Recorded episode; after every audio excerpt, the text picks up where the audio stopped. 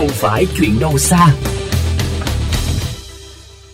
Thưa quý thính giả, tại nhiều địa phương, chúng ta dễ dàng bắt gặp các biển báo cấm như cấm tụ tập buôn bán, lấn chiếm lòng lề đường, cấm bán hàng rong, cấm đổ xà bần, cấm đổ rác, thậm chí là cấm tiểu tiện, đại tiện, cấm phóng uế nơi công cộng.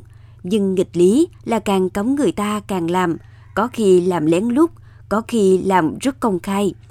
Trong tiểu mục Không phải chuyện đâu xa hôm nay, chúng tôi có phản ánh thực trạng nhức nhối tại Hậu Giang về tình trạng vứt xả rác, đổ rác bừa bãi, dù nơi đó có biển cấm đổ rác. Hành động này vừa gây mất mỹ quan, vừa gây ô nhiễm môi trường. Mời quý thính giả theo dõi. Dạo một vòng quanh các tuyến đường, khu dân cư ở Hậu Giang, không khó gặp những bãi rác mọc lên kiểu tự phát. Cách đó không xa, những biển báo cấm đổ rác dù được chính quyền địa phương cấm dọc theo tuyến đường rất lâu. Tuy nhiên, dường như càng cấm lại càng xả. Điển hình như tuyến đường tỉnh 925, các bãi đất trống nghiễm nhiên trở thành bãi rác của người dân. Lâu ngày, những bãi rác tự phát này chất thành đống. Mùa nắng thì còn đỡ, còn khi mưa xuống, nước từ rác cộng với nước mưa chảy ra đường bốc mùi hôi thối nồng nặc, khiến người đi qua ai cũng lắc đầu ngao ngán. Chứng kiến tình trạng dứt rác bừa bãi, một người dân bức xúc. Ý thức người dân thì nó cũng không có tốt đâu, bên kia cậu chạy qua nó bỏ cái nó đi. Còn địa phương này là ít ai bỏ lắm, tại vì bên đây này nọ là có cái người xe rác của địa phương này là lấy hết trơn à. Để cái bản là cấm đổ rác mà lại mấy cái xe này lại đây bỏ thành ra không biết làm sao nói. Hồi đó chưa có bản cấm thì để có nhưng mà một cái số lượng rất ít. Khoảng nửa tháng vậy đó xe nó gác lại lấy. Mà nó còn ít hơn cái số này nữa à. Ít ít xẹo à. Còn bây giờ có bản cấm cái tự nhiên nó lại để đầy hết trơn thực tế cho thấy chỗ nào có biển cấm đổ rác thế nào cũng có ít nhất vài ba túi rác. Nhiều thì cả đống dứt ngay dưới chân biển cấm đó. Điều lạ ở chỗ dù thùng rác được đặt cách đó không xa và vẫn còn trống. Thế nhưng nhiều người tiện tay là dứt rác ngay bên cạnh hoặc bên ngoài thùng. Lý giải điều này, một số hộ dân cho biết có lẽ do trước khi được đặt biển báo cấm thì những nơi này đã hình thành một bãi rác.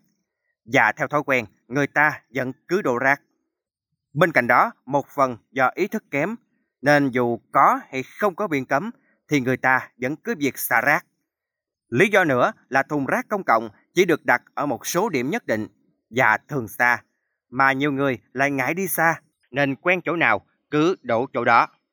Vì vậy, cấm cứ cấm, rác cứ đổ. Một người dân sống dọc tuyến đường tỉnh 925 bày tỏ. À, mấy khúc cống trống là nhà quan người, người ta luyện đại người ta luyện đâu ta luyện cái chữ trị thì gần trước người ta gom nữa để giải quyết tình trạng này nên chăng cơ quan vệ sinh môi trường và đô thị nên đặt thêm những thùng rác nơi công cộng kết hợp thu tiền vệ sinh để bố trí người thu gom rác xử lý đúng nơi quy định chính quyền cũng tăng cường giáo dục, thuyết phục để từng bước thay đổi nhận thức của người dân. Bởi thực tế là cấm biển đổ rác, tuyên truyền, thậm chí là xử phạt vi phạm hành chính. Nhưng hành vi dứt rác bừa bãi vẫn tiếp diễn.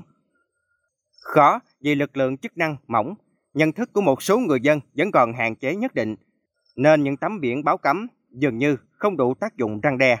Ông Nguyễn Thanh Việt, Chủ tịch Ủy ban nhân dân xã Đông Phước A thông tin bắt lần phạt tính hết hai triệu à, hai triệu hai nhớ hai triệu rưỡi cái gì một lần rồi đó khổ nhất là chạy trên xe rồi nó chạy đem qua rồi nó quăng gì đó. Cái khó là có nghĩa là người, người dân ta thấy không phải mình đi nữa mình khó mình bắt mỗi lần xe chỗ gì bắt được một người gì rất rất nói chung là tuyên truyền có ý thức rồi là mình hồi mình học mà học dân để nghĩa là vận động người ta có nghĩa là đăng ký cho cho mà cho cái công ty mà vệ sinh môi trường nó nó thu gom rác đó Dẫu biết rằng việc thay đổi thói quen vốn không dễ, thay đổi sự tùy tiện lại càng khó hơn.